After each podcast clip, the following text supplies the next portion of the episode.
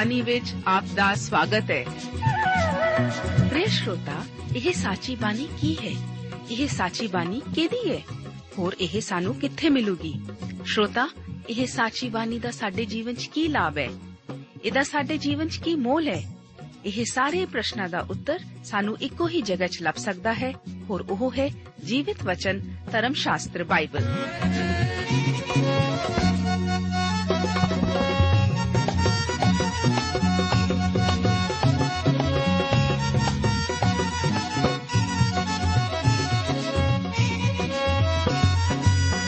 ਧਰਮ ਸ਼ਾਸਤਰ ਬਾਈਬਲ। ਉਹੀ ਜੀਵਿਤ ਵਚਨ ਦਾ ਅਸੀਂ ਇਸ ਕਾਰਜਕ੍ਰਮ ਵਿੱਚ ਅਧਿਐਨ ਕਰਾਂਗੇ।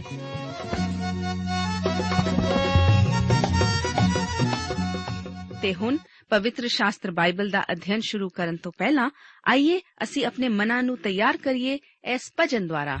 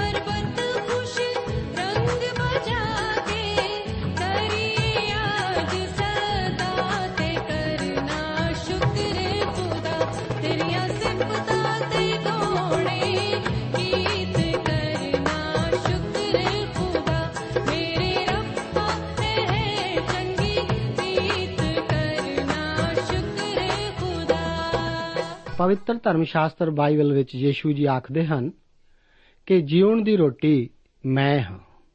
ਜੋ ਮੇਰੇ ਕੋਲ ਆਉਂਦਾ ਹੈ, ਉਹ ਮੂਲੋਂ ਭੁੱਖਾ ਨਾ ਹੋਵੇਗਾ ਅਤੇ ਜੋ ਮੇਰੇ ਉੱਤੇ ਨਿਹਚਾ ਕਰਦਾ ਹੈ, ਸੋ ਕਦੇ ਵੀ ਤਿਹਾਇਆ ਨਾ ਹੋਵੇਗਾ।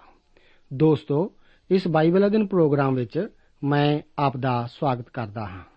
ਅੱਜ ਅਸੀਂ ਯੋਹੰਨਾ ਦੀ ਇੰਜੀਲ, ਉਸ ਦਾ 5 ਅਧਿਆਇ ਉਸ ਦੀ 37 ਆਇਤ ਤੋਂ ਲੈ ਕੇ 47 ਆਇਤ ਤੱਕ ਅਤੇ ਇਸ ਤੋਂ ਬਾਅਦ 6ਵਾਂ ਅਧਿਆਇ ਉਸ ਦਾ 1 ਆਇਤ ਤੋਂ ਲੈ ਕੇ 15 ਆਇਤ ਤੱਕ ਅਧਿਐਨ ਕਰਾਂਗੇ।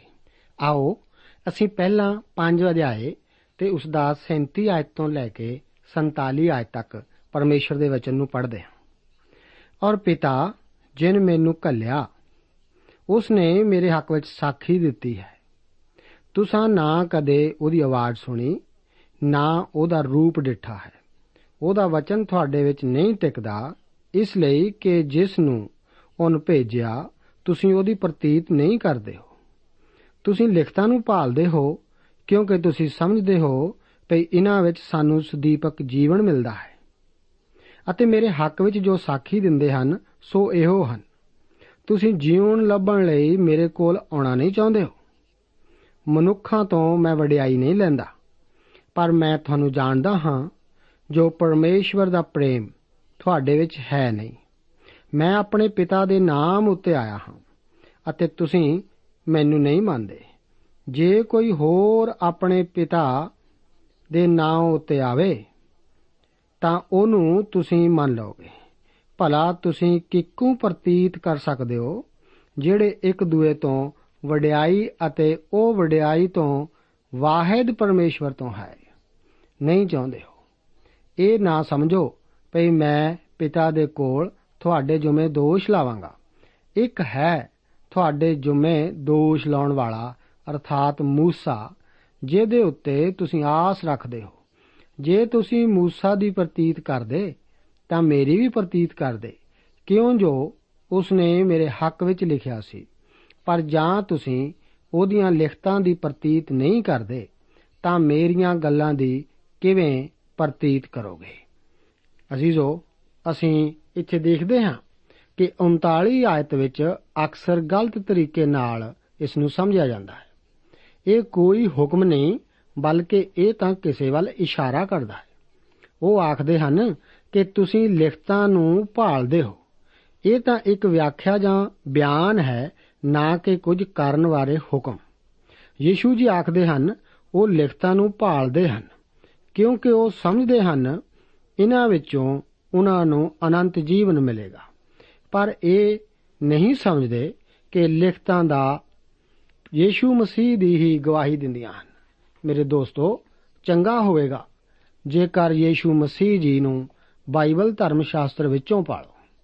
ਜੇਕਰ ਉਹ ਆਪ ਨੂੰ ਨਾ ਮਿਲੇ, ਤਾਂ ਆਪ ਦੀ ਭਾਲ ਫਜ਼ੂਲ ਹੀ ਹੈ। ਧਰਮ ਸ਼ਾਸਤਰ ਦੀਆਂ ਲਿਖਤਾਂ ਤਾਂ ਉਸੇ ਦਾ ਬਿਆਨ ਕਰਦੀਆਂ ਹਨ। ਪਰ ਇਹ ਧਾਰਮਿਕ ਆਗੂ ਉਸ ਕੋਲ ਆਉਣ ਦੀ ਇੱਛਾ ਨਹੀਂ ਰੱਖ ਰਹੇ। ਇਸ ਕਰਕੇ ਉਹ ਇਸ ਦੇ ਅਰਥ ਸਮਝਣ ਵਿੱਚ ਅਸਮਰਥ ਹੀ ਹਨ। ਇੱਕ ਦਿਨ ਮਸੀਹ ਵਿਰੋਧੀ ਆ ਰਿਹਾ ਹੈ ਅਤੇ ਸੰਸਾਰ ਉਸ ਨੂੰ ਕਬੂਲ ਕਰੇਗਾ। ਉਹਨਾਂ ਨੇ ਮਸੀਹ ਨੂੰ ਅਸਵੀਕਾਰ ਕੀਤਾ ਸੀ। ਮਸੀਹ ਵਿਰੋਧੀ ਆਪਣੇ ਹੀ ਨਾਮ ਨਾਲ ਆਵੇਗਾ। ਉਸ ਕੋਲ ਆਪਣੀ ਹੀ ਬਣਾਈ ਹੋਈ ਇੱਕ ਮੂਰਤ ਹੋਵੇਗੀ ਅਤੇ ਉਹ ਉਸ ਨੂੰ ਕਬੂਲ ਕਰਨਗੇ। ਉਹ ਮਨੁੱਖਾਂ ਦੀ ਸ਼ਾਬਾਸ਼ ਲਈ ਫਿਕਰਮੰਦ ਹਨ। ਥਾਪੀ ਦੇਣ ਦਾ ਸਰਾਪ ਅੱਜ ਵੀ ਕਲੀਸਿਆਵਾਂ ਵਿੱਚ ਹੈ ਅਤੇ ਇਹ ਤਾਂ ਚੰਗੀਆਂ ਕਲੀਸਿਆਵਾਂ ਵਿੱਚ ਵੀ ਹੈ। ਅੱਜ ਕੱਲ ਵੀ ਖੁਜਲੀ ਵਾਲੇ ਕੰਨਾਂ ਦੇ ਅਧਿਆਪਕ ਵੀ ਹਨ। ਹਰ ਇੱਕ ਦੂਸਰੇ ਨੂੰ ਸ਼ੁਭ ਇਸ਼ਾਵਾਂ ਦੀ ਕਾਮਨਾ ਦਰਸਾਉਂਦਾ ਹੈ, ਨਾ ਕਿ ਕੋਈ ਕਿਸੇ ਨੂੰ ਪਰਮੇਸ਼ਵਰ ਦੇ ਵਚਨ ਦੀ ਸੱਚਾਈ ਦੱਸਣ ਦਾ ਇੱਛੁਕ ਹੈ। ਉਹ ਪਰਮੇਸ਼ਵਰ ਵੱਲੋਂ ਮਿਲਣ ਵਾਲੇ ਆਦਰ ਦੀ ਭਾਲ ਵਿੱਚ ਨਹੀਂ ਹਨ। ਮੇਰੇ ਦੋਸਤ, ਇਸ ਦਾ ਬਹੁਤ ਜ਼ਿਆਦਾ ਮਹੱਤਵ ਹੈ। ਪੁਰਾਣੇ ਨੇਮ ਦੀਆਂ ਪਹਿਲੀਆਂ ਪੰਜ ਪੁਸਤਕਾਂ ਵਿੱਚ ਮੈਂ ਪ੍ਰਭੂ ਯੀਸ਼ੂ ਮਸੀਹ ਜੀ ਨੂੰ ਹੀ ਦਰਸਾਉਣ ਦੀ ਕੋਸ਼ਿਸ਼ ਕੀਤੀ ਹੈ। ਭਾਵੇਂ ਮੈਂ ਉਸ ਨੂੰ ਹਰ ਸਫ਼ੇ ਤੇ ਨਹੀਂ ਪਾ ਸਕਦਾ, ਪਰ ਫਿਰ ਵੀ ਮੇਰਾ ਇਹ ਵਿਸ਼ਵਾਸ ਹੈ ਕਿ ਉਹ ਇਹਨਾਂ ਪੋਥੀਆਂ ਦੇ ਹਰ ਇੱਕ ਪੰਨੇ ਵਿੱਚ ਹੈ। ਯੀਸ਼ੂ ਜੀ ਆਖਦੇ ਹਨ ਕਿ ਮੂਸਾ ਨੇ ਮੇਰੇ ਹੱਕ ਵਿੱਚ ਲਿਖਿਆ ਹੈ। ਸੋ ਮੇਰਾ ਵਿਚਾਰ ਹੈ ਕਿ ਯੀਸ਼ੂ ਜੀ ਜ਼ਰੂਰ ਬਾਈਬਲ ਦੇ ਹਰ ਪੰਨੇ ਵਿੱਚ ਹਨ। ਜਦੋਂ ਕੋਈ ਵਿਅਕਤੀ ਬਾਈਬਲ ਧਰਮ ਸ਼ਾਸਤਰ ਦੇ ਪੁਰਾਣੇ ਨੇਮ ਦੀ ਆਲੋਚਨਾ ਕਰੇ, ਤਾਂ ਸੁਚੇਤ ਰਹੋ, ਕਿਉਂਕਿ ਇਹ ਤਾਂ ਪ੍ਰਭੂ ਯੀਸ਼ੂ ਮਸੀਹ ਜੀ ਉੱਤੇ ਹੀ ਇੱਕ ਚਲਾਕੀ ਨਾਲ ਕੀਤਾ ਜਾ ਰਿਹਾ ਹਮਲਾ ਹੈ। ਮੈਂ ਡਰਦਾ ਹਾਂ, ਕਿਉਂਕਿ ਬਹੁਤ ਸਾਰੇ ਮਨੁੱਖ ਹਨ ਜੋ ਕਿ ਬਿਨਾਂ ਇਸ ਨੂੰ ਜਾਣੇ ਕਿ ਉਹ ਕੀ ਕਰ ਰਹੇ ਹਨ ਉਹ ਪੁਰਾਣੇ ਨੇਮ ਦੀ ਆਲੋਚਨਾ ਕਰਨ ਲੱਗ ਪੈਂਦੇ ਹਨ। ਇਹ ਤਾਂ ਉਸ ਮੂਰਖ ਮਨੁੱਖ ਵਾਲੀ ਗੱਲ ਹੀ ਹੈ, ਜੋ ਕਿ ਇੱਕ ਬਹੁ ਮੰਜ਼ਲੀ ਬਿਲਡਿੰਗ ਦੀ ਮਿਆਦ ਨੂੰ ਖੋਦ-ਖੋਦ ਕੇ ਨੰਗੀ ਕਰ ਰਿਹਾ ਸੀ। ਜਦੋਂ ਉਸ ਨੂੰ ਕਿਹਾ ਕਿ ਤੂੰ ਅਜਿਹਾ ਕਿਉਂ ਕਰ ਰਿਹਾ ਹੈ? ਕੀ ਤੂੰ ਖੁਦ ਇਸ ਵਿੱਚ ਨਹੀਂ ਰਹਿੰਦਾ? ਤਾਂ ਉਹ ਮੂਰਖ ਕਹਿਣ ਲੱਗਾ ਕਿ ਮੈਂ ਰਹਿੰਦਾ ਹਾਂ, ਇਸੇ ਵਿੱਚ। ਪਰ ਇਸੇ ਵਿੱਚ ਹਾਂ, ਪਰ ਉੱਪਰਲੀ ਮੰਜ਼ਲ ਵਿੱਚ ਹਾਂ। ਬਹੁਤ ਸਾਰੇ ਮੂਰਖ ਲੋਕ ਅਜਿਹਾ ਹੀ ਕਰਦੇ ਹਨ। ਜਦੋਂ ਉਹ ਕਹਿੰਦੇ ਹਨ ਕਿ ਮੈਂ ਤਾਂ ਨਵੇਂ ਨੇਮ ਅਨੁਸਾਰ ਜੀ ਰਿਹਾ ਹਾਂ, ਮੇਰੇ ਦੋਸਤ, ਪੁਰਾਣਾ ਨੇਮ ਹੀ ਬੁਨਿਆਦ ਹੈ ਨਵੇਂ ਨੇਮ ਦੀ। ਪ੍ਰਭੂ ਯੀਸ਼ੂ ਜੀ ਆਖਦੇ ਹਨ ਕਿ ਜੇਕਰ ਤੁਸੀਂ ਉਸ ਦੀਆਂ ਲਿਖਤਾਂ ਦੀ ਪ੍ਰਤੀਤ ਨਹੀਂ ਕਰਦੇ, ਤਾਂ ਮੇਰੀਆਂ ਗੱਲਾਂ ਦੀ ਪ੍ਰਤੀਤ ਕਿਵੇਂ ਕਰੋਗੇ? ਆਓ, ਅਸੀਂ ਹੁਣ 6 ਅਧਿਆਇ ਵਿੱਚ ਦਾਖਲ ਹੁੰਦੇ ਹਾਂ। ਇਸ ਵਿੱਚ 5000 ਲੋਕਾਂ ਨੂੰ ਯੀਸ਼ੂ ਜੀ ਦੁਆਰਾ ਖਾਣਾ ਖਵਾਉਣ ਦਾ ਜ਼ਿਕਰ ਹੈ। ਇਸ ਅਚੰਭੇ ਦੇ ਕੰਮ ਦਾ ਜ਼ਿਕਰ ਚੌਹਾਂ ਹੀ ਅੰਜੀਲਾਂ ਵਿੱਚ ਹੈ। ਯੋਹੰਨਾ ਦੀ ਇੰਜੀਲ ਵਿੱਚ ਇਸ ਦੇ ਮਗਰੋਂ ਨਾਲ ਹੀ ਜੀਵਨ ਦੀ ਰੋਟੀ ਉੱਤੇ ਪ੍ਰਵਚਨ ਯੀਸ਼ੂ ਜੀ ਬੋਲਦੇ ਹਨ। ਯੋਹੰਨਾ ਇਹਨਾਂ ਅਚੰਭੇ ਦੇ ਕੰਮਾਂ ਨੂੰ ਨਿਸ਼ਾਨ ਆਖਦਾ ਹੈ। ਜਿਸ ਤਰ੍ਹਾਂ 20 ਅਧਿਆਏ ਉਸ ਦਾ 30 ਅਤੇ 31 ਆਇਤਾਂ ਵਿੱਚ। ਕਿ ਯੀਸ਼ੂ ਨੇ ਹੋਰ ਬਾਹਲੇ ਨਿਸ਼ਾਨ ਚੇਲਿਆਂ ਦੇ ਸਾਹਮਣੇ ਵਿਖਾਏ। ਜੋ ਇਸ ਪੁਸਤਕ ਵਿੱਚ ਨਹੀਂ ਲਿਖੇ ਗਏ, ਪਰ ਇਹ ਇਸ ਲਈ ਲਿਖੇ ਗਏ ਹਨ, ਭਈ ਤੁਸੀਂ ਪ੍ਰਤੀਤ ਕਰੋ ਕਿ ਯੀਸ਼ੂ ਜਿਹੜਾ ਹੈ, ਉਹ ਮਸੀਹ ਪਰਮੇਸ਼ਵਰ ਦਾ ਪੁੱਤਰ ਹੈ। ਨਾਲੇ ਪ੍ਰਤੀਤ ਕਰਕੇ ਉਸ ਦੇ ਨਾਮ ਤੋਂ ਜੀਵਨ ਨੂੰ ਪ੍ਰਾਪਤ ਕਰੋ। ਇਹ ਇਸ ਸਾਰੀ ਇੰਜੀਲ ਦੀ ਮੁੱਖ ਆਇਤ ਹੈ। ਆਓ ਪਹਿਲਾਂ ਅਸੀਂ ਇਸ ਅਧਿਆਏ ਦੀਆਂ 1 ਤੋਂ 15 ਆਇਤਾਂ ਨੂੰ ਪੜ੍ਹ ਲਈਏ। ਇਹ ਅਧਿਆਏ 5 ਅਧਿਆਏ ਨਾਲ ਜੁੜਿਆ ਹੋਇਆ ਹੈ। ਯੀਸ਼ੂ ਜੀ ਹੁਣ ਯਰੂਸ਼ਲਮ ਨੂੰ ਛੱਡ ਕੇ ਸ਼ਾਇਦ ਜਰਦਨ ਨਦੀ ਦੇ ਪੂਰਬ ਵਾਲੇ ਪਾਸੇ ਆ ਚੁੱਕੇ ਸਨ। ਉਹ ਗਲੀਲ ਦੀ ਝੀਲ ਦੇ ਉੱਪਰੋਂ ਪਾਰ ਹੋ ਕੇ ਜਾਪਦਾ ਹੈ ਕਿ ਉੱਤਰ ਵੱਲ ਆ ਗਏ ਹਨ। ਇਹ ਉਹਨਾਂ ਦੇ ਸਲੀਬ ਉੱਤੇ ਦਿੱਤੇ ਜਾਣ ਤੋਂ ਲਗਭਗ 1 ਸਾਲ ਪਹਿਲਾਂ ਦਾ ਵਾਕਿਆ ਹੈ। ਯੋਹੰਨਾ ਇਹ ਵੀ ਦੱਸਦਾ ਹੈ ਕਿ ਯਹੂਦੀਆਂ ਦਾ ਪਸਾਹ ਨਾਮੇ ਤਿਉਹਾਰ ਨੇੜੇ ਸੀ। ਇਸ ਕਰਕੇ ਇੰਜ ਲੱਗਦਾ ਹੈ ਕਿ ਯੀਸ਼ੂ ਜੀ ਵਾਪਸ ਗਲੀਲ ਦੇ ਦੇਸ਼ ਵਿੱਚ ਚਲੇ ਗਏ ਸਨ, ਕਿਉਂਕਿ ਪੰਜਵੇਂ ਅਧਿਆਏ ਵਿੱਚ ਤਾਂ ਉਹ ਯਰੂਸ਼ਲਮ ਵਿੱਚ ਸਨ ਅਤੇ ਭੇਡਾਂ ਦੇ ਦਵਾਰ ਵਿੱਚ ਹੀ ਗਏ ਸਨ। ਇਹ ਪੰਜਵੇਂ ਅਤੇ ਛੇਵੇਂ ਅਧਿਆਏ ਵਿਚਲੇ ਸਮੇਂ ਦੇ ਵਕਫੇ ਨੂੰ ਦਰਸਾਉਂਦਾ ਹੈ, ਜਦੋਂ ਕਿ ਉਹ ਗਲੀਲ ਦੀ ਝੀਲ ਦੇ ਉੱਪਰੋਂ ਗੁਜ਼ਰੇ ਸਨ। ਇੱਕ ਵੱਡੀ ਭੀੜ ਉਹਨਾਂ ਦੇ ਪਿੱਛੇ ਚੱਲੀ ਆਉਂਦੀ ਸੀ, ਪਰ ਇਹ ਭੀੜ ਅਸਲ ਵਿੱਚ ਯੀਸ਼ੂ ਜੀ ਉੱਤੇ ਮੁਕਤੀ ਪਾਉਣ ਦੇ ਲਿਹਾਜ਼ ਨਾਲ ਵਿਸ਼ਵਾਸ ਨਹੀਂ ਸੀ ਕਰ ਰਹੇ। ਉਹਨਾਂ ਨੇ ਉਸ ਉੱਤੇ ਨੇਚਾ ਨਹੀਂ ਸੀ ਕੀਤੀ। ਉਹ ਤਾਂ ਯੀਸ਼ੂ ਦੀਆਂ ਕਰਾਮਾਤਾਂ ਵਿੱਚ ਹੀ ਦਿਲਚਸਪੀ ਲੈ ਰਹੇ ਸਨ। ਉਹ ਇਸ ਕਰਕੇ ਉਸ ਨੂੰ ਚਾਹੁੰਦੇ ਸਨ ਕਿਉਂਕਿ ਉਹ ਉਹਨਾਂ ਨੂੰ ਚੰਗਾ ਕਰ ਸਕਦਾ ਸੀ। ਦੋਸਤ, ਪ੍ਰਭੂ ਯੀਸ਼ੂ ਜੀ ਦਾ ਮੰਤਵ ਸਾਡੇ ਭੌਤਿਕ ਸਰੀਰਾਂ ਨੂੰ ਚੰਗਾ ਕਰਨਾ ਹੀ ਨਹੀਂ ਸੀ। ਉਹ ਤਾਂ ਸਾਡੇ ਦਿਲਾਂ ਦੇ ਪ੍ਰਭੂ ਬਣਨਾ ਚਾਹੁੰਦੇ ਸਨ। ਇਸੇ ਕਰਕੇ ਯੋਹੰਨਾ ਸ਼ੁਰੂ ਵਿੱਚ ਹੀ ਕਹਿ ਚੁੱਕਾ ਹੈ ਕਿ ਉਹਨੂੰ ਇਹ ਲੋੜ ਨਹੀਂ ਸੀ ਕਿ ਮਨੁੱਖ ਦੇ ਵਿਖੇ ਕੋਈ ਸਾਖੀ ਦੇਵੇ, ਕਿਉਂਕਿ ਉਹ ਆਪੇ ਜਾਣਦਾ ਸੀ ਕਿ ਮਨੁੱਖ ਦੇ ਅੰਦਰ ਕੀ ਹੈ। ਉਸਨੇ ਆਪਣੇ ਆਪ ਜੇਰੂਸ਼ਲਮ ਵਿੱਚ ਇਸ ਭੀੜ ਦੇ ਸਪੁਰਦ ਨਹੀਂ ਸੀ ਕੀਤਾ ਅਤੇ ਜੋ ਭੀੜ ਹੁਣ ਉਸ ਦੇ ਦੁਆਲੇ ਇਕੱਠੀ ਹੋ ਰਹੀ ਹੈ, ਨਾ ਉਹ ਆਪਣੇ ਆਪ ਨੂੰ ਇਸ ਦੇ ਸਪੁਰਦ ਕਰੇਗਾ। ਉਹ ਤਾਂ ਸਿਰਫ ਉਹਨਾਂ ਕਰਾਮਾਤਾਂ ਨੂੰ ਦੇਖਣ ਦੀ ਖਾਹਿਸ਼ ਹੀ ਰੱਖਦੇ ਸਨ, ਜੋ ਉਹ ਕਰਦਾ ਸਕਦਾ ਸੀ। ਅਸੀਂ ਦੇਖਦੇ ਹਾਂ ਕਿ ਇੱਕ ਪਹਾੜੀ ਇਲਾਕਾ ਵੀ ਸੀ, ਜਿੱਥੇ ਕਿ ਦੱਸਿਆ ਗਿਆ ਹੈ ਕਿ ਉਹ ਆਪਣੇ ਚੇਲਿਆਂ ਨਾਲ ਪਹਾੜ ਉੱਤੇ ਚੜਿਆ ਜਿਸ ਜਗ੍ਹਾ ਦਾ ਇੱਥੇ ਜ਼ਿਕਰ ਹੈ, ਇਹ ਤਾਂ ਬਹੁਤ ਹੀ ਸੁੰਦਰ ਜਗ੍ਹਾ ਹੈ ਅਤੇ ਇਹੋ ਹੀ ਉਹ ਜਗ੍ਹਾ ਹੋ ਸਕਦੀ ਹੈ, ਜਿੱਥੇ ਕਿ ਯੀਸ਼ੂ ਜੀ ਨੇ 5000 ਲੋਕਾਂ ਨੂੰ ਖਾਣਾ ਖਵਾਇਆ ਇਹ ਕਫਰਨਹੂਮ ਦੇ ਲਾਗੇ ਹੀ ਹੈ। ਫਿਲਿਪਸ ਇੱਕ ਚੁੱਪ ਰਹਿਣ ਵਾਲਾ ਵਿਅਕਤੀ ਸੀ। ਉਸ ਕੋਲ ਜ਼ਿਆਦਾ ਕੁਝ ਕਹਿਣ ਨੂੰ ਨਹੀਂ ਸੀ ਹੁੰਦਾ। 8ਵੀਂ ਆਇਤ ਵਿੱਚ ਅਸੀਂ ਦੇਖਦੇ ਹਾਂ ਕਿ ਫਿਲਿਪਸ ਅਤੇ ਅੰਦਰਿਆਸ ਜਾਪਦਾ ਹੈ ਕਿ ਇਕੱਠੇ ਹੋਏ ਸਨ। ਇਹੋ ਦੋਵੇਂ ਕਾਫੀ ਕਿਰਿਆਸ਼ੀਲ ਅਤੇ ਮਗਨ ਜਾਪਦੇ ਹਨ, ਪਰ ਉਹ ਵਕਤਾ ਨਹੀਂ ਸਨ। ਇਹਨਾਂ ਵਿੱਚੋਂ ਕਿਸੇ ਨੂੰ ਵੀ ਅਸੀਂ ਬੋਲਦੇ ਨਹੀਂ ਸੁਣਦੇ। ਫਿਰ ਵੀ ਇਹ ਅੰਦਰਿਆਸ ਹੀ ਸੀ, ਜੋ ਕਿ ਸ਼ਮੌਨ ਪਤਰਸ ਨੂੰ ਯੀਸ਼ੂ ਜੀ ਕੋਲ ਲਿਆਇਆ ਸੀ। ਅਤੇ ਜਦੋਂ ਜੁਨਾਨੀਆਂ ਨੇ ਯੀਸ਼ੂ ਜੀ ਨੂੰ ਮਿਲਣਾ ਚਾਹਿਆ, ਤਾਂ ਉਹ ਵੀ ਫਿਲਿਪਸ ਅਤੇ ਅੰਦਰਿਆਸ ਕੋਲ ਹੀ ਲਿਆਏ ਗਏ ਸਨ। ਫਿਲਿਪਸ ਅਤੇ ਅੰਦਰਿਆਸ ਇਹ ਸੋਚਣ ਲਈ ਇਕੱਠੇ ਹੋਏ ਸਨ ਕਿ ਕੀ ਕੀਤਾ ਜਾਵੇ। ਇਸੇ ਕਰਕੇ ਅਸੀਂ ਹੁਣ ਉਹਨਾਂ ਨੂੰ ਇਕੱਠੇ ਵੇਖਦੇ ਹਾਂ ਕਿ ਪ੍ਰਭੂ ਜੀ ਆਪਣੇ ਸਵਾਲ ਵਿੱਚ ਫਿਲਿਪਸ ਤੋਂ ਸਲਾਹ ਲੈ ਰਹੇ ਹਨ। ਪਰ ਮੈਂ ਆਪ ਨੂੰ ਦੱਸਣਾ ਚਾਹੁੰਦਾ ਹਾਂ ਕਿ ਉਹਨਾਂ ਨੇ ਕਦੇ ਵੀ ਕਿਸੇ ਦੀ ਸਲਾਹ ਨਹੀਂ ਸੀ ਲਈ। ਸਵਾਲ ਤਾਂ ਇੱਥੇ ਹੁਣ ਇਹ ਹੈ ਕਿ ਫਿਰ ਇਹ ਸਵਾਲ ਯੀਸ਼ੂ ਜੀ ਫਿਲਿਪਸ ਨੂੰ ਕਿਉਂ ਕਰਦੇ ਹਨ? ਉਹ ਫਿਲਿਪਸ ਨੂੰ ਪਰਖ ਰਹੇ ਸਨ। ਫਿਲਿਪਸ ਨੇ ਉਸ ਵੱਡੀ ਭੀੜ ਨੂੰ ਦੇਖਿਆ ਜੋ ਉਹਨਾਂ ਕੋਲ ਆ ਰਹੀ ਸੀ, ਜੋ ਕਿ ਇਸਤਰੀਆਂ ਅਤੇ ਬੱਚਿਆਂ ਤੋਂ ਇਲਾਵਾ 5000 ਮਨੁੱਖ ਸਨ। ਮੇਰੇ ਅੰਦਾਜ਼ੇ ਅਨੁਸਾਰ ਇਹ ਕੁੱਲ ਮਿਲਾ ਕੇ ਘੱਟੋ ਘੱਟ 15000 ਲੋਕ ਸਨ। ਮੇਰੇ ਦੋਸਤੋ, ਉਸ ਸਮੇਂ ਅਤੇ ਸਥਾਨ ਮੁਤਾਬਕ ਤਾਂ ਇਹ ਇੱਕ ਕਾਫੀ ਵੱਡੀ ਭੀੜ ਸੀ। ਫਿਲਿਪਸ ਇਸ ਵੱਡੀ ਭੀੜ ਨੂੰ ਵੇਖ ਕੇ ਕਿਸੇ ਅਚੰਭੇ ਦੇ ਕੰਮ ਬਾਰੇ ਨਹੀਂ ਸੀ ਸੋਚ ਰਿਹਾ। ਪਰ ਫਿਲਿਪਸ ਨੇ 200 ਰੁਪਏ ਦਾ ਅੰਦਾਜ਼ਾ ਕਿਵੇਂ ਲਗਾਇਆ? ਹੋ ਸਕਦਾ ਹੈ ਕਿ ਇਹੋ ਹੀ ਸੀ ਜੋ ਯਹੂਦਾ ਨੇ ਸਵੇਰੇ ਆਪਣੀ ਖਜ਼ਾਨਚੀ ਦੀ ਰਿਪੋਰਟ ਵਿੱਚ ਉਹਨਾਂ ਨੂੰ ਸਵੇਰੇ ਦੱਸਿਆ ਹੋਵੇ। ਇਹ ਪੈਸੇ ਰੋਮੀ ਮੁਦਰਾ ਦੇ ਸਿੱਕੇ ਸਨ। ਇੱਕ ਸਿੱਕਾ ਦਿਨਾਰ, ਇੱਕ ਆਮ ਮਜ਼ਦੂਰ ਦੀ ਇੱਕ ਦਿਹਾੜੀ ਦਾ ਪੈਸਾ ਹੁੰਦਾ ਸੀ। ਹੋਰ ਅੰਜੀਲਾਂ ਵਿੱਚ ਬਾਕੀ ਚੇਲਿਆਂ ਦੁਆਰਾ ਯੀਸ਼ੂ ਜੀ ਨੂੰ ਸਲਾਹ ਦੇਣ ਦਾ ਜ਼ਿਕਰ ਹੈ। ਉਹ ਕਹਿੰਦੇ ਹਨ ਕਿ ਆਪ ਇਸ ਭੀੜ ਨੂੰ ਰਵਾਨਾ ਕਿਉਂ ਨਹੀਂ ਕਰਦੇ? ਪਰ ਪ੍ਰਭੂ ਯੀਸ਼ੂ ਜੀ ਉੱਤਰ ਦਿੰਦੇ ਹਨ ਕਿ ਉਹ ਅਜਿਹੇ ਨਹੀਂ ਕਰਨ ਜਾ ਰਹੇ। ਅਸੀਂ ਤਾਂ ਉਹਨਾਂ ਨੂੰ ਬਿਠਾ ਕੇ ਖਾਣਾ ਖਵਾਉਣ ਜਾ ਰਹੇ ਹਾਂ। ਇਸ ਸਮੇਂ ਚੇਲੇ ਤਾਂ ਅਧਿਕਾਰੀ ਬਣਨ ਦੀ ਬਜਾਏ ਬਹਿਰੇ ਬਣ ਕੇ ਇਸ ਭੀੜ ਨੂੰ ਖਾਣਾ ਵਰਤਾ ਰਹੇ ਸਨ। ਇਹੋ ਹੀ ਸੀ ਜੋ ਉਹਨਾਂ ਨੂੰ ਹਮੇਸ਼ਾ ਕਰਨਾ ਚਾਹੀਦਾ ਸੀ। ਕਲੀਸਿਆ ਵਿੱਚ ਵੀ ਬਹੁਤੇ ਲੋਕ ਅੱਜ ਵੀ ਅਹੁਦੇ ਹੀ ਚਾਹੁੰਦੇ ਹਨ। ਉਹ ਪ੍ਰਚਾਰਕ ਨੂੰ ਦੱਸਣਾ ਚਾਹੁੰਦੇ ਹਨ ਕਿ ਕੀ ਕਰਨਾ ਹੈ। ਪਰ ਉਹਨਾਂ ਨੂੰ ਖੁਦ ਨੂੰ ਤਾਂ ਇਸ ਦਾ ਵੀ ਪਤਾ ਨਹੀਂ ਹੁੰਦਾ ਕਿ ਸ਼ੁਰੂਆਤ ਕਿੱਥੋਂ ਕਰਨੀ ਹੈ ਅਤੇ ਨਾ ਹੀ ਉਹਨਾਂ ਨੂੰ ਆਤਮਿਕ ਗਿਆਨ ਹੁੰਦਾ ਹੈ। ਮੈਂ ਨਹੀਂ ਜਾਣਦਾ ਕਿ ਉਹਨਾਂ ਨੂੰ ਬਾਹਰ ਨਿਕਲ ਕੇ ਪ੍ਰਚਾਰ ਦਾ ਕੰਮ ਵੀ ਕਰਨਾ ਚਾਹੀਦਾ ਹੈ।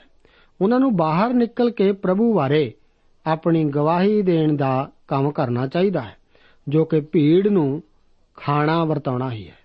ਪਰ ਆਮ ਤੌਰ ਤੇ ਉਹ ਪਾਸਵਾਨ ਨੂੰ ਹੀ مشورہ ਦੇਣਾ ਪਸੰਦ ਕਰਦੇ ਹਨ ਜਦੋਂ ਪ੍ਰਭੂ ਜੀ ਫਿਲਿਪਸ ਨੂੰ ਇਕੱਲਾ ਕਰਕੇ ਕੁਝ ਕਹਿੰਦੇ ਹਨ ਤਾਂ ਉਹ ਕਹਿੰਦਾ ਹੈ ਕਿ ਸਾਡੇ ਕੋਲ ਭੋਜਨ ਵਾਸਤੇ ਲੋੜੀਂਦਾ ਧਨ ਨਹੀਂ ਹੈ ਇਸੇ ਦੌਰਾਨ ਅੰਦਰਿਆਸ ਵੀ ਬੋਲ ਪੈਂਦਾ ਹੈ ਕਿਉਂਕਿ ਉਹ ਫਿਲਿਪਸ ਦੇ ਨਾਲ ਹੈ ਸੀ ਦੇਖੋ ਕਿ ਅੰਦਰਿਆਸ ਤਾਂ ਭੀੜ ਦੇ ਦੁਆਲੇ ਘੁੰਮ ਫਿਰ ਕੇ ਅੰਦਾਜ਼ਾ ਲਗਾ ਰਿਹਾ ਸੀ ਸਰਵੇਖਣ ਕਰਨੇ ਮਹੱਤਵਪੂਰਨ ਹਨ, ਪਰ ਉਹ ਅਕਸਰ ਸਾਡੀ ਸਹਾਇਤਾ ਨਹੀਂ ਕਰਦੇ। ਆਪ ਅੰਦਰਿਆਸ ਅਤੇ ਫਿਲਿਪਸ ਨੂੰ ਇਕੱਠਿਆਂ ਦੇਖ ਸਕਦੇ ਹੋ। ਫਿਲਿਪਸ ਆਖਦਾ ਹੈ ਕਿ ਖਜ਼ਾਨੇ ਵਿੱਚਲਾ ਪੈਸਾ ਇਹਨਾਂ ਲੋਕਾਂ ਵਾਸਤੇ ਭੋਜਨ ਖਰੀਦਣ ਲਈ ਕਾਫੀ ਨਹੀਂ ਹੈ। ਉਸ ਨੂੰ ਸਿਰਫ ਇੱਕ ਛੋਟੇ ਲੜਕੇ ਕੋਲ ਪੰਜ ਰੋਟੀਆਂ ਅਤੇ ਦੋ ਛੋਟੀਆਂ ਮੱਛੀਆਂ ਦਾ ਹੀ ਪਤਾ ਹੈ। ਇਹ ਪੰਜ ਰੋਟੀਆਂ ਵੱਡੀਆਂ ਵੱਡੀਆਂ ਨਹੀਂ ਸਨ। ਇਹ ਤਾਂ ਸਿਰਫ ਦੋ ਮੱਛੀਆਂ ਦੇ ਨਾਲ ਹੀ ਖਾ ਕੇ ਮੁਕਾਈਆਂ ਜਾ ਸਕਦੀਆਂ ਸਨ। ਅੰਦਰਿਆਸ ਨੂੰ ਸਿਰਫ ਇਸੇ ਬਾਰੇ ਪਤਾ ਸੀ, ਪਰ ਇੰਨਿਆਂ ਲੋਕਾਂ ਲਈ ਇਹ ਕੀ ਹਨ? ਅੰਦਰਿਆਸ ਤਾਂ ਸਿਰਫ ਇਹ ਹੀ ਕਹਿ ਸਕਦਾ ਸੀ। ਮੈਂ ਆਪ ਨੂੰ ਫਿਰ ਦੱਸ ਦੇਵਾਂ ਕਿ ਇਹ ਤਾਂ 5000 ਮਨੁੱਖਾਂ ਦੀ ਭੀੜ ਹੈ। ਹਰ ਇੱਕ ਔਰਤ ਅਤੇ ਬੱਚੇ ਨੂੰ ਮਿਲਾ ਕੇ ਇਹਨਾਂ ਦੀ ਗਿਣਤੀ ਘੱਟੋ ਘੱਟ 15000 ਹੋ ਸਕਦੀ ਹੈ। ਹੁਣ ਯੀਸ਼ੂ ਜੀ ਇਸ ਭੀੜ ਨੂੰ ਖੁਆਉਣ ਜਾ ਰਹੇ ਹਨ। ਇੱਥੇ ਹੀ ਇੱਕ ਰੋਚਕ ਗੱਲ ਗੌਰ ਕਰਨ ਵਾਲੀ ਹੈ। ਜੇਕਰ ਇਸ ਕੰਮ ਵਾਸਤੇ ਕਿਸੇ ਕਮੇਟੀ ਤੋਂ ਰਿਪੋਰਟ ਮੰਗੀ ਜਾਂਦੀ, ਤਾਂ ਮੇਰੇ ਵਿਚਾਰ ਅਨੁਸਾਰ ਤਾਂ ਉਹਨਾਂ ਨੇ ਇਹੀ ਕਹਿਣਾ ਸੀ ਕਿ ਇਸ ਸਥਿਤੀ ਵਿੱਚ ਤਾਂ ਅਸੀਂ ਕੁਝ ਵੀ ਨਹੀਂ ਕਰ ਸਕਦੇ। ਕਈ ਵਾਰ ਕਮੇਟੀ ਤਾਂ ਸਿਰਫ ਇਹੋ ਜਿਹੇ ਲੋਕਾਂ ਦਾ ਹੀ ਸਮੂਹ ਹੁੰਦੀ ਹੈ ਜੋ ਕਿ ਵਿਅਕਤੀਗਤ ਤੌਰ ਤੇ ਕੁਝ ਵੀ ਨਹੀਂ ਕਰ ਸਕਦੇ। ਅਤੇ ਸਮੂਹਿਕ ਤੌਰ ਤੇ ਵੀ ਉਹ ਸਿਰਫ ਇਹੀ ਫੈਸਲਾ ਕਰ ਸਕਦੇ ਹਨ ਕਿ ਕੁਝ ਵੀ ਨਹੀਂ ਕੀਤਾ ਜਾ ਸਕਦਾ। ਜਾਂ ਫਿਰ ਇੱਕ ਕਮੇਟੀ ਮਿੰਟਾਂ ਦੀ ਥਾਂ ਘੰਟੇ ਬਰਬਾਦ ਕਰਨ ਵਾਲੇ ਲੋਕਾਂ ਦਾ ਹੀ ਸਮੂਹ ਹੁੰਦਾ ਹੈ। ਸੋ ਅਸੀਂ ਦੇਖਦੇ ਹਾਂ ਕਿ ਕਮੇਟੀ ਆਪਣੀ ਰਿਪੋਰਟ ਦਿੰਦੀ ਹੈ ਕਿ ਇੰਨੇ ਲੋਕਾਂ ਨੂੰ ਖੋਣਾ ਅਸੰਭਵ ਹੈ। ਪਰ ਜੇ ਅਸੀਂ ਇੱਕ ਕਰਾਮਾਤ ਦੇ ਹਿਸਾਬ ਦੇ ਅਨੁਸਾਰ ਦੇਖੀਏ ਤਾਂ ਸਿਰਫ ਸਾਨੂੰ ਯੀਸ਼ੂ ਜੀ ਦੀ ਹੀ ਲੋੜ ਹੈ। ਮੈਂ ਆਪ ਨੂੰ ਦੱਸ ਦੇਵਾਂ ਕਿ ਜੇਕਰ ਆਪ ਕੋਲ ਪੰਜ ਰੋਟੀਆਂ ਅਤੇ ਦੋ ਮੱਛੀਆਂ ਦੇ ਨਾਲ-ਨਾਲ ਯੀਸ਼ੂ ਹੈ, ਤਾਂ ਮੇਰੇ ਦੋਸਤ ਆਪ ਕੋਲ ਜ਼ਰੂਰ ਕੁਝ ਹੈ। ਪਰ ਯੀਸ਼ੂ ਤੋਂ ਬਗੈਰ ਜੋ ਕੁਝ ਵੀ ਹੈ, ਉਹ ਕੁਝ ਵੀ ਨਹੀਂ ਹੈ। ਯੀਸ਼ੂ ਜੀ ਨੇ ਲੋਕਾਂ ਨੂੰ ਬਿਠਾਉਣ ਲਈ ਕਿਹਾ ਅਤੇ ਉਹ ਬੈਠ ਗਏ ਸਨ। ਮਰਕਸ ਦੀ ਲਿਖਤ ਅਨੁਸਾਰ ਇਹ ਲੋਕ ਟੋਲੀਆਂ ਬਣਾ ਬਣਾ ਕੇ ਬੈਠ ਗਏ ਸਨ। ਹੋ ਸਕਦਾ ਹੈ। ਜੋ ਜੋ ਕੁਝ ਕਿਸੇ ਥਾਂ, ਖਾਸ ਥਾਂ ਤੋਂ ਮਿਲ ਕੇ ਆਏ ਹੋਣ, ਉਸੇ ਅਨੁਸਾਰ ਉਹ ਟੋਲੀਆਂ ਵਿੱਚ ਬੈਠ ਗਏ ਹੋਣ। ਹੋ ਸਕਦਾ ਹੈ ਕਿ ਉਹਨਾਂ ਦੀਆਂ ਪੋਸ਼ਾਕਾਂ ਵੀ ਆਪਣੇ ਆਪਣੇ ਇਲਾਕੇ ਦੇ ਖਾਸ ਰੰਗਾਂ ਵਾਲੀਆਂ ਹੋਣ। ਪ੍ਰਭੂ ਜੀ ਹਰ ਚੀਜ਼ ਸੁਚੱਜੇ ਢੰਗ ਨਾਲ ਅਤੇ ਢੱਬ ਸਿਰ ਕਰ ਰਹੇ ਹਨ।